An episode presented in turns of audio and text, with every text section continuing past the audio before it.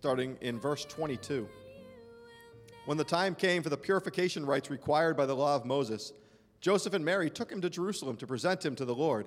As it is written in the law of the Lord, every firstborn male is to be consecrated to the Lord, and to offer sacrifice in keeping with what is said in the law of the Lord a pair of doves or two young pigeons. Now there was a man in Jerusalem called Simeon, who was righteous and devout. He was waiting for the consolation of Israel, and the Holy Spirit was on him. It had been revealed to him by the Holy Spirit that he would not die before he had seen the Lord's Messiah. Moved by the Spirit, he went into the temple courts.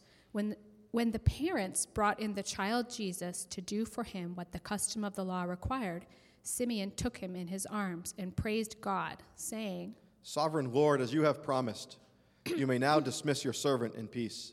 For my eyes have seen your salvation, which you have prepared in the sight of all nations a light for revelation to the Gentiles, and the glory of your people Israel. The child's father and mother marveled at what was said about him. Then Simeon blessed them and said to Mary, his mother, This child is destined to cause the falling and rising of many in Israel, and to be a sign that will be spoken against, so that the thoughts of many hearts will be revealed, and a sword will pierce your own soul too. There was also a prophet, Anna the daughter of Penuel of the tribe of Asher. She was very old. She had lived with her husband seven years after her marriage, and then was a widow until she was 84. She never left the temple, but worshiped day and night, fasting and praying. Coming to them, at that very moment, she gave thanks to God and spoke about the child to all who were looking forward to the redemption of Jerusalem. When Joseph and Mary had done everything required by the law of the Lord, they returned to Galilee to their own town of Nazareth. And the child grew and became strong. He was filled with wisdom, and the grace of God was on him. You know, Hebrews 4:15 says that we do not have a high priest who is unable to empathize with our weaknesses, but we have one who has been tempted in every way, just as we are, yet he did not sin.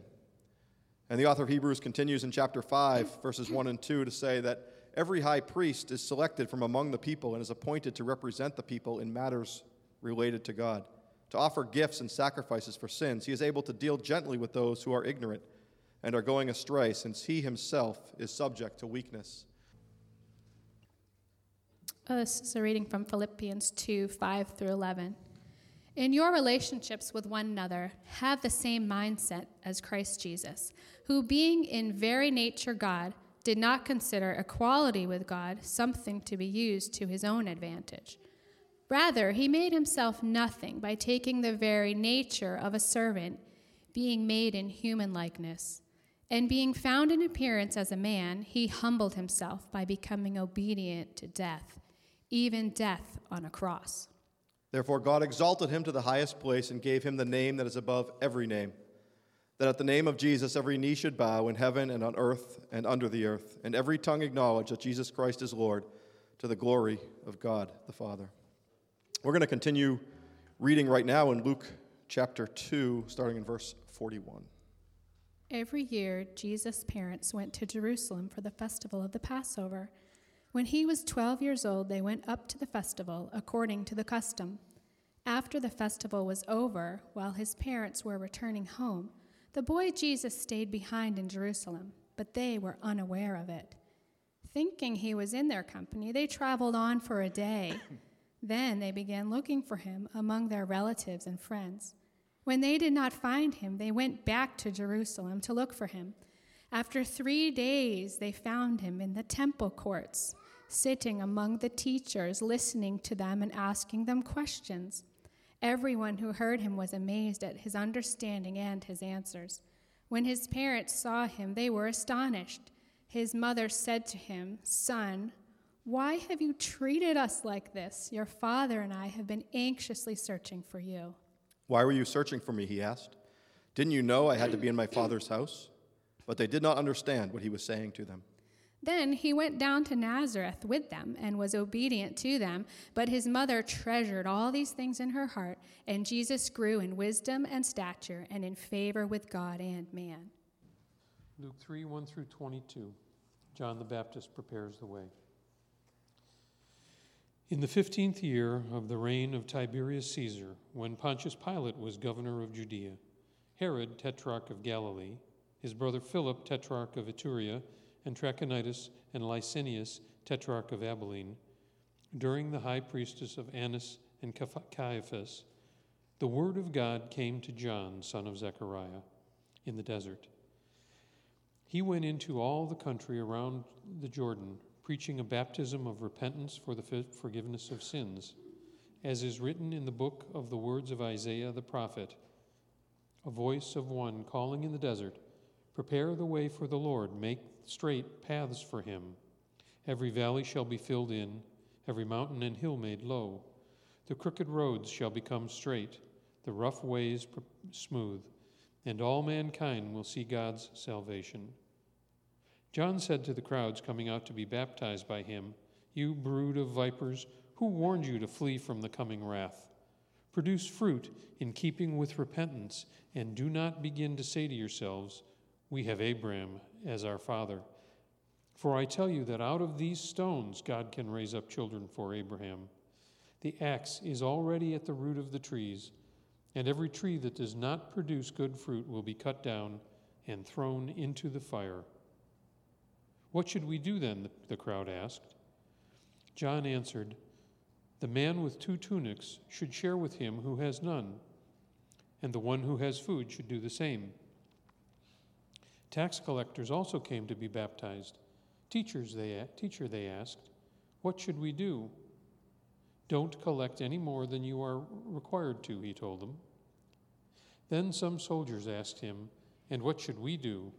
He replied, Don't extort money and don't accuse people falsely. Be content with your pay. The people were waiting expectantly, and all were wondering in their hearts if John might possibly be the Christ. John answered them all I baptize you with water, but one more powerful than I will come, the thongs of whose sandals I am not worthy to untie. He will baptize you with the Holy Spirit and with fire. His winnowing fork is in his hand to clear the threshing floor and to gather the wheat into his barn, but he will burn up the chaff with unquenchable fire. And with many other words, John exhorted the people and preached the good news to them. But when John rebuked Herod the tetrarch because of Herodias, his brother's wife, and all the other evil things he had done, Herod added this to them all he locked John up in prison. When all the people were being baptized, Jesus was baptized too. And as he was praying, heaven was opened, and, a, and the Holy Spirit descended on him in bodily form like a dove, and a voice came out from heaven You are my Son, whom I love. With, he, with you I am well pleased. This is the word of God. Heavenly Father, thank you for your word. Uh, would we hear your word today just like John received your word uh, and, and shared it with others? Would we hear your word and receive it into our own lives? It's in Jesus' name we pray. Amen. Well, chances are this is the last sermon you will hear in 2017. So I hopefully want to end on a, on a high note, uh, but we'll see. I know this isn't true of Bernie and Diane because Bernie has to preach, so I'm sure that one will be much better. Uh, but this is kind of our ending, right, of 2017 as, as Cornerstone uh, in your own lives. We're wrapping up the year. And how do you feel about 2017? Like, was it a good year? Uh, maybe you were a bit overwhelmed by all the different news stories, uh, by the, all the different things that happened in our country and our lives. Or maybe it was great. Uh, you had a great year with your family and your loved ones. How about 2018? So we're ending one year and we're beginning a new year. How do you feel about next year?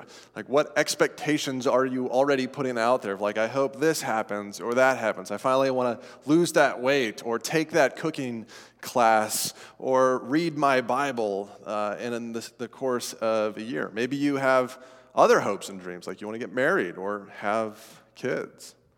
This time of year is an interesting time of year, like the space between Christmas and New Year's, because we begin to think about these things, right? It's an ending but it's also a beginning. It's a letting go of the previous year, 2017, all of its successes, all of its failures, and it's a welcoming in of 2018, of the new year, and its potential and possibilities. Now, I think we actually find a very similar theme in Luke chapter 2 through 3. It's an ending and it's also a beginning. And we, we are going to see that in these three different stories that we've already read in today's service and then right before the sermon. Uh, so we're going to look at them, and I hope that as we go through these, it'll help you kind of let go of 2017, let go of what happened this year, and embrace what God might have in store for you this next year. Look forward to what God can do in 2018.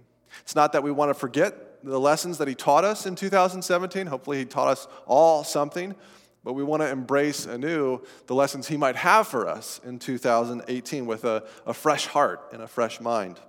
So, out with the old and in with the new, right? Out with the old and in with the new. And we want to start today by looking at Simeon and Anna, and they were old. they were very elderly. And we look at them in Luke chapter 2, verses 22 through 40. Simeon and Anna. So let's talk about them for a moment.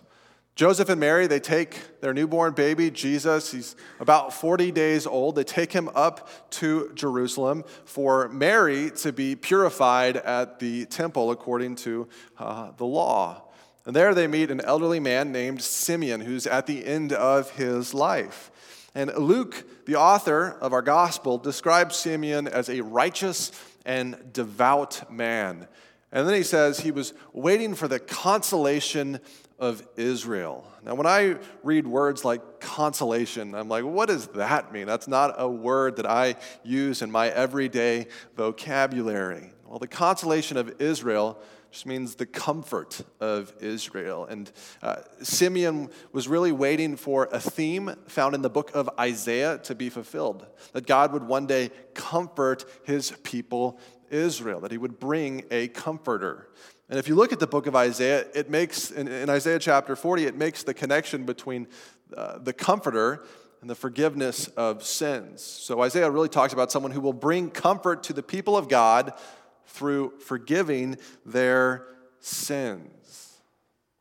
Now, we have experienced this in our own lives in some ways, just practically as well.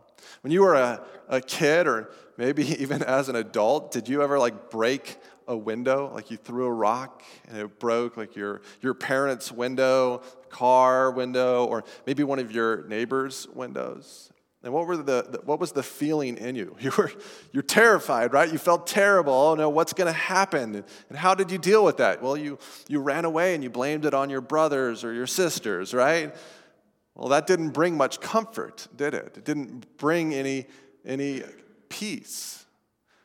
But when we go to our parents or to the neighbors and knock on their door and say, I broke your window, there still may be consequences. You still may have to pay for the window. But there's also forgiveness. And that forgiveness is what brings comfort, right? That forgiveness is what brings consolation so that you don't have to feel bad every time you walk by your neighbor's house. Well, this is true with the story of God. See, in the story of the Bible, we learn that we have broken God's window. We have thrown a rock into his creation and we have introduced sin into what was this pure and, and wonderful creation. We've broken his window. And now it needs to be fixed through forgiveness. He offers us forgiveness, and this brings comfort, this brings hope. But what if, what if we were still waiting to be forgiven? See, what if a long time ago, our great, great, great, great grandparents broke the window and they weren't forgiven. And then their, their kids also kind of bore that same guilt and continued to break windows and they weren't forgiven. And it just kind of kept going throughout the story, and people were waiting over and over again to be forgiven for breaking the window. Well, after a while, you'd lose hope, right? You'd lose comfort. You would just kind of be in a constant state of guilt and anxiety. But what if the Holy Spirit came to you one day and said, You're going to meet the one who will bring forgiveness? You're going to, you're going to meet the one who is going to replace the window. You're going to, you're going to meet the one who is going to forgive you. Well, that's kind of what Simeon experienced. Simeon experienced the Holy Spirit telling him that he is gonna, gonna to meet the great forgiver, the great comforter, the great hope of the nation of Israel, of God's people. And there, as, as Simeon is standing with Mary and Joseph, this great hope is realized, this hope that brings so much comfort and so much joy. He says, Now I can depart in peace because I have seen your salvation. And the good news is that this hope and the salvation won't just be for Simeon. It won't just be for the nation of Israel. Verse 32 of chapter 2 says this it says, He will be a light for revelation to the Gentiles. So, not only is this message good news for the Hebrew people, the Jewish people, it's also good news for all those other nations surrounding them. In other words, uh, and, and this would have come as just like a message of encouragement, a message of hope to the audience Luke was writing to, right? Because Luke was writing to a Greek speaking audience. So forgiveness is not just for me who broke the window, it's not just for my family that broke the window, my brothers, my sisters, my parents, my children. Forgiveness is also extended to the neighbor kids who broke the window too. Everyone can experience forgiveness, everyone can experience hope. And yet, this is a message of comfort, and yet mysteriously, it also comes in the form of discomfort. You notice what Simeon adds to Mary. He says, A sword will pierce through your own soul. That's in verse 35. In other words, this message of hope, this message of comfort is going to come through discomfort. See, Simeon is already pointing to the cross. This is really the first reference in the Gospel of Luke that says this book is going somewhere. This, this, this book is going to the great sacrifice. This book is going to the crucifixion. And then the story kind of turns. It goes from Simeon, it goes over to Anna. Anna is also really old. In our NIV, it says that she was like a, a widow uh, until she was 84 years old. Another way of reading this, which I think might be a little bit better, is that she was actually a widow 84 years. In other words, she got married probably when she was about 12 or 13. She was married for seven years, and then she was a widow for 84 years. So she is really old. So whether she's 84 or about 102, 104, she's clearly been waiting and hoping for a long, long time. When she sees Jesus, when she sees this baby, she identifies him as the hope of Israel, as the consolation of Israel, as the one who will forgive their sins. She calls him the Redeemer. A Redeemer, to redeem something means to buy it back. I'm to I'm to purchase something. I'm to give something. I'm to get it back. See, Jesus will buy back his people at the cross. Jesus will pay for his people's sins at the cross. In other words, the window's been broken, right? someone broke the window and someone has to pay for it. Since I broke the window, I should be the one to pay for it, right? Unfortunately, the, the, the, the, way we pay for breaking God's window is death. It's eternal separation from God's love. Now, either I have to pay for it or someone else has to pay for it, right? Uh, my parents can't pay for it because they've also broken the window. My, my friends can't pay for it because they've also broken the window. So, who's going to pay for it? Well, someone has to enter into our reality, into our world, who hasn't broken the window, who hasn't sinned against God. And someone has to, that person has to be able to pay for it himself. And that's what we see in Jesus. Jesus is God paying for us breaking his window. and that's amazing. That's the gospel message that we're window breakers and God is a, a forgiver and a, He installs it Himself. He gives a new window and He's restoring it. So that through that window we can see God and we can be in His presence.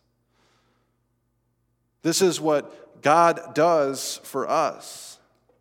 See, the message that Simeon and Anna leaves us, kind of the practical application that we can apply to our own lives, is a beginning and an end. It's out with impatience and in with hope. Out with impatience and in with hope. Both Simeon and Anna, they have waited their entire lives for the Messiah. The Messiah means the, the one God chose to comfort and redeem his people from their sins. It's kind of God's chosen deliverer. We're going to end this service by singing, My Deliverer. That's really who the Messiah is. I don't know if you noticed, uh, I noticed when Alan was reading in, in John chapter 3, uh, the Messiah was called Christ. In my version, it said, John might possibly be the Messiah. And in his, it said, John might possibly be the Christ. Christ just means Messiah. And when we meet, uh, when we meet Simeon and Anna, they've been waiting all this time. They're not even going to see the fulfillment. They're not going to see the cross. They're not going to see the resurrection, and yet they haven't lost heart. They're still full of hope. They're, they're full of patience. They're joyful. They're excited. Out with impatience, in with hope. Out with the old, in with the new. May, may you and I, may, may we wait just as patiently and hopefully as Simeon and Anna for Jesus Christ in 2018. As we go about our lives and we want things, may we wait patiently. May we wait hopefully. May we wait patiently and hopefully when He leads us down a road we do not expect. May we wait patiently and hopefully when we pray and He is silent. May we wait patiently and hopefully when we say, Here's God, this is what we would like to see happen, and it doesn't happen. It doesn't happen in our timing. Let's lay our plans for 2018 before Him and say, In your timing, Lord, if at all. Out with impatience, in with hope, in with waiting on Christ for our comfort, for our salvation. Wasn't sure if I was going to share this story, but I think I'll share it briefly. Uh, my, my family, when I was growing up, we adopted a rescue dog uh, from an animal shelter. So maybe some of you have adopted a, a pet at some point in your story. Uh, and she was a little blonde cocker spaniel. Uh, and uh, she had a lot of issues when she came into our house. She'd been abused. And so, like, if you felt her side, you could actually feel a broken rib. And when she would walk up to greet you, she would like, walk up sideways because she had clearly been beaten or like hit in her previous household. And she was kind of nervous and she didn't know how, uh, how you were going to respond. Uh, but over time, we loved her. You know, we cared for her. We took her on walks. Um, but she never really like embraced me and my brothers. like, I don't think teenage boys are very comforting to a dog that's been through a lot. Uh, but she embraced my dad. Like she loved my dad. My dad would take her on these long walks where she could go running and bounding through fields and uh, you know get the prickly things in her ears. Then he would take them out. Uh, and when he would come home, like she would happily greet him. And, uh, and I think the, the kind of the, the lesson for us here is that she would wait. She would wait for her master. We had like this, this kind of perch in our house that you could look out these really big windows, and she would sit on that perch and just wait. Wait for people to walk by, but then also wait for my father to come home each day from work, and then go and greet him. And always very excited to greet him, to be with him. I hope that, like, I wait as patiently and as hopefully for Jesus as Taffy did, as our dog waited for my father. Because he would leave the next day, and then she would wait again, and then he'd come back, and then he would leave. And it was a, a cycle. Taffy once told me, she said, I know my comforter lives. I know my comforter is coming, the one who purchased me from the pound. So I can wait patiently and I can wait hopefully through anything, even teenage boys. I'll leave that up to you if you believe that. Jesus is worth waiting for. He is, he is worth uh, hoping for. He is worth finding our comfort in. He may not meet us in our timing for the things that we want, but He will never let us down. Out with impatience, in with hope, out with the old, in with the new. And we see this theme continue in the story of Mary and Joseph in Luke chapter 2, verses 41 through 52. Joseph and Mary, they live a life of obedience. They live a life of obedience to God's law. Remember how Mary and Joseph, they go to the temple to get Mary purified. Well, it says like three times in the, in the first couple verses there uh, that they did this in obedience to the law of Moses or the law of the Lord. See, they, they were clearly, they cared about God's commandments. They cared about God's word. The law was Genesis through Deuteronomy in the Old Testament. They, they cared about obeying God. And because of this, because of their obedience, Jesus too was born under the law, so under kind of those commandments, but he, he obeyed perfectly. He, he fulfilled the law in every aspect. And one of those laws found in Exodus chapter 32 and Deuteronomy 16 said that, uh, said that you were supposed to travel to Jerusalem a couple times a year, at least once, to celebrate Passover. In fact, entire villages apparently would just like leave home and go to Jerusalem to celebrate this party. That must have been an amazing time. We don't really experience things like that uh, as like modern day Christians. So they went, and, and this year, in, in the end of Luke chapter 2, we read that Jesus was 12 years old, so this was probably maybe the, the 12th time he had done this. He was one year shy of being considered a man in kind of the Jewish culture at 13 years of age. And something interesting happened. When Mary and Joseph left Jerusalem, they walked a day. And at the end of the day, they're searching for Jesus. They assumed he walked home with relatives and they don't find him. He's gone. And that's like really scary, right, for a parent. So they turn around and they walk a whole day's journey back to Jerusalem.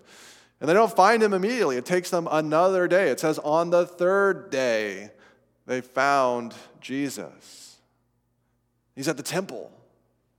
And he's talking with the teachers. He's asking them questions and listening and, and speaking to them. And people are just amazed at the, the level of knowledge and understanding and wisdom that Jesus is demonstrating at a 12 years of age.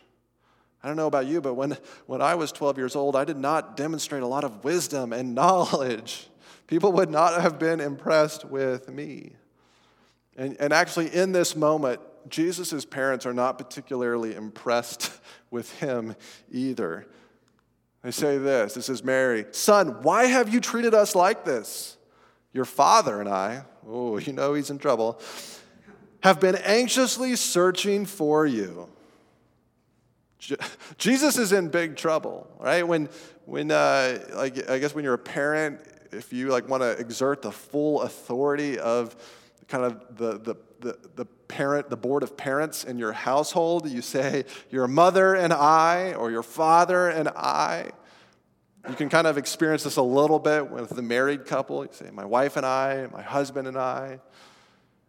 And I think she's also kind of saying, remember, Jesus, Joseph is your father. And yet, Jesus' response is, yes, you're my parents, but I, I, I actually answer to a higher authority than you. I, I answer to my heavenly Father. Verse 49 says this He says, Why were you searching for me? He asked. Didn't you know I had to be in my Father's house? See, as Jesus grew in wisdom and stature, he came to understand who he was, his relationship to the Father. And he kind of got put into this like interesting place in his life where he's called to obey his heavenly father's will, his heavenly father's plan, but he's also still under his earthly parents, his adopted father, his, his father who adopted him, Joseph, and then his biological mother. It's hard to answer to like two, like maybe if you had two supervisors at your workplace and you're like, which supervisor do I answer to, this one or that one? Imagine trying to answer to two sets of parents well, a heavenly father and, and, and your other parents. And it's not like, like Mary and Joseph were perfect, they weren't. They were sinful, and they're trying to parent a sinless child. Aren't you parents grateful that your child, your children are sinners? How frustrating it would it be if they were perfect? Because your child would always be right. But Jesus, what does he do in this moment? Like, does he submit to his heavenly father? Does he submit to his earthly parents? Well, the answer is yes. Then he went down to Nazareth with them and was obedient to them. The Greek word here for obedience is hypotasso, and it means submission. Jesus submitted to his imperfect, fallible, sinful, human parents. And he did it without sin. In fact, he had to do that in order to live a sinless life. See, Jesus had to submit to the earthly authorities that his heavenly Father had placed in his life in this world.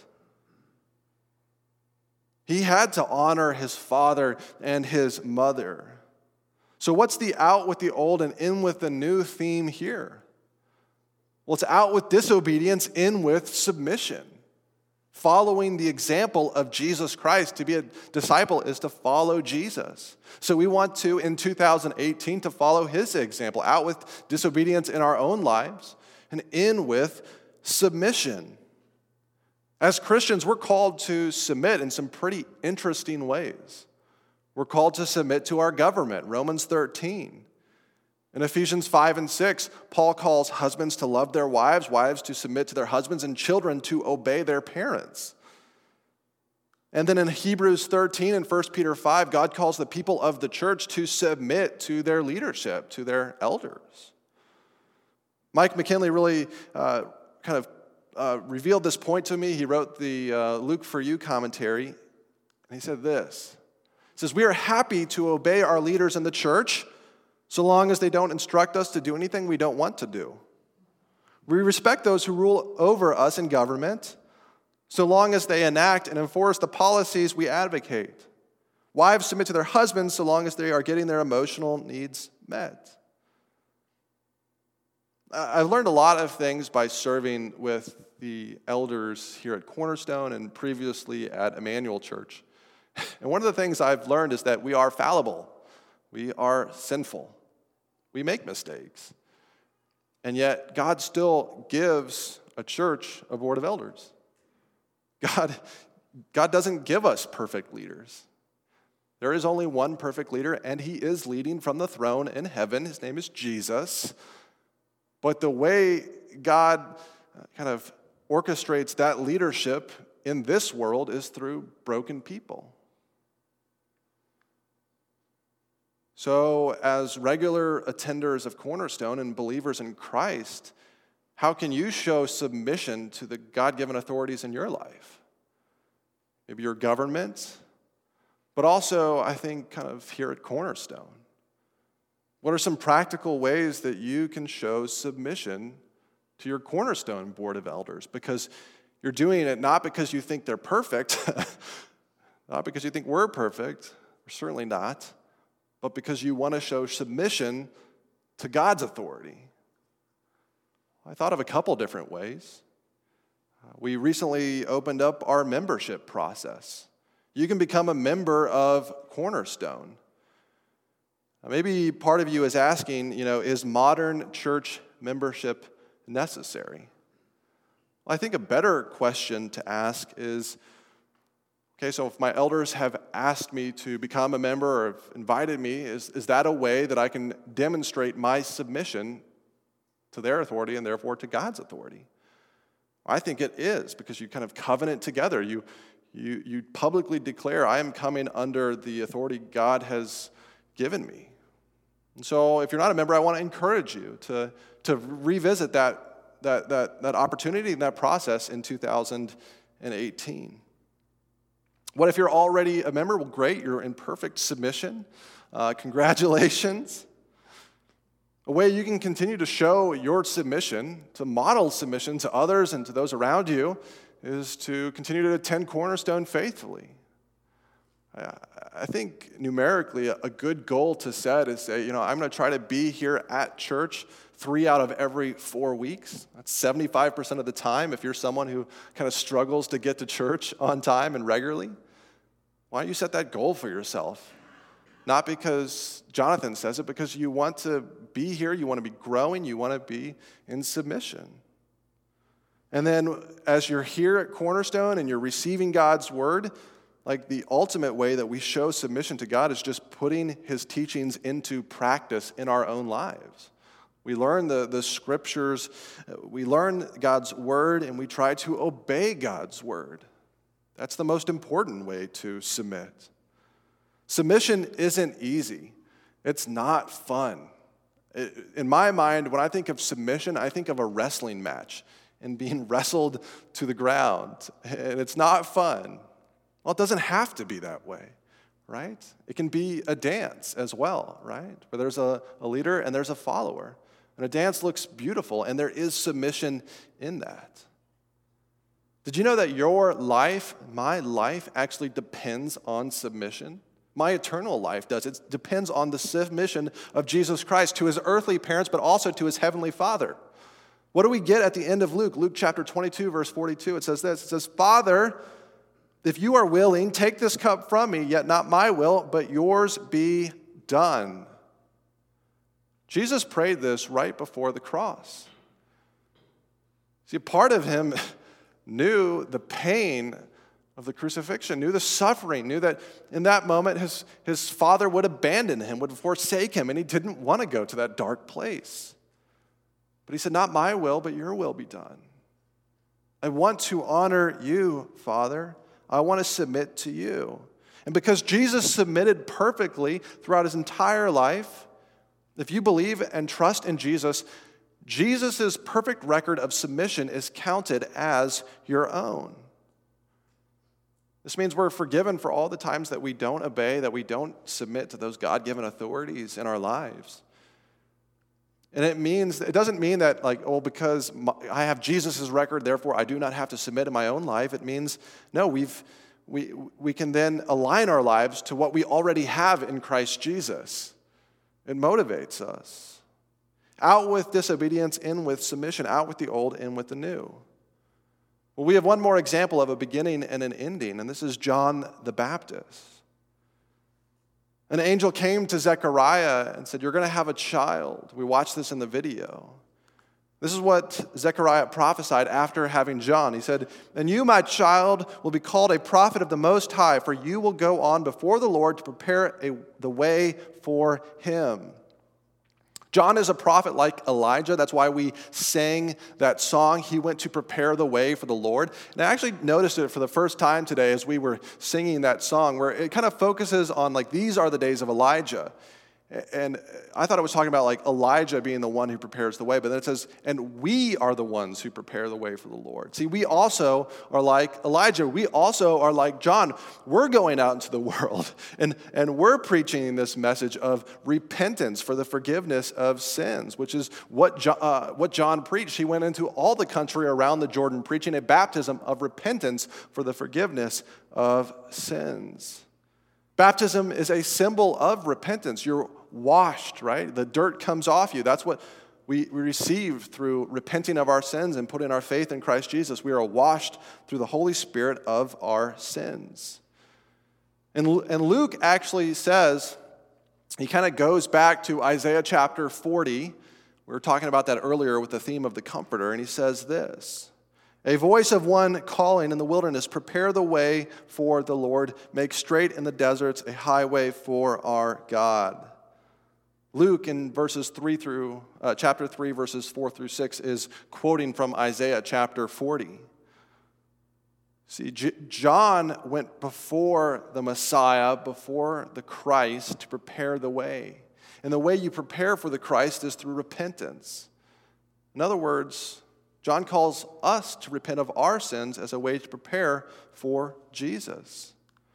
Here's kind of the application Out with sin, in with repentance. Out with sin, in with repentance. It should really be phrased the other way in with repentance, out with sin, because that's the order, but out with sin and in with repentance.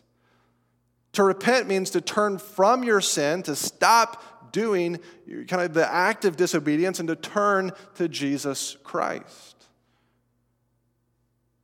And when John preaches this message of repentance, he doesn't say, in order to repent, you have to become like me. You have to like go and wander around in the wilderness and the desert and like forsake everything. No, he says, he says to the ones who have to give to the have-nots. He says to the tax collectors to, to stop cheating the people that they were collecting taxes from and just do it fairly. He says to the soldiers who were known for abusing people to, to not abuse, but to protect. To repent means to change where you are uh, to change what you're doing, where you're at. To say, I want my life to now reflect the goodness and the grace of Jesus Christ. So in 2018, let's let go of sin and turn to Jesus. And that sounds like a lot easier than it actually is, right? So, really, as we do this, we have to pray Holy Spirit, would you change me? Would you change my heart? one day at a time because in my own flesh, in my own power, I can't do this. I can never let go of sin. But that's why Jesus died on the cross so we could take away the sin. And then the Holy Spirit can help us live a life of submission, of obedience, of honoring God, full of hope, full of joy, not impatient. Out with sin, in with repentance, out with the old, in with the new in 2018. Uh, I don't know if many of you remember where you were at the turn of the century, so 1999 to 2000. I was in my bedroom in my hometown of Estes, uh, and I was 11 years old, so a little bit younger than Jesus in our story today. Uh, and I'd stayed up pretty late, but I was tired, so I went and got in bed. But I was like, I'm not going to miss the turn of the century uh, this is like the biggest event of my life. I'm, I'm going to stay awake. And so I got in bed and I closed my eyes and I woke up at about 1202. I missed the turn of the century. And I was like, this is the worst thing that has ever happened to me. This is a disaster. I was crushed. But I came up with a solution. I picked up my clock and I turned it back three minutes to 11:59 p.m. And I sat there wide awake and watched the turn of Jonathan's century happen. but a part of me knew that that didn't count, that that wasn't real. We can't go back to the disappointments and failures of 2017. We can't change them. But we can look forward with hope and with joy into 2018 and what God might be offering us, what God might be calling us to. Out with disobedience, in with submission. Out with impatience, in with hope. Out with sin and in with repentance. Out with the old and in with the new. Let me pray.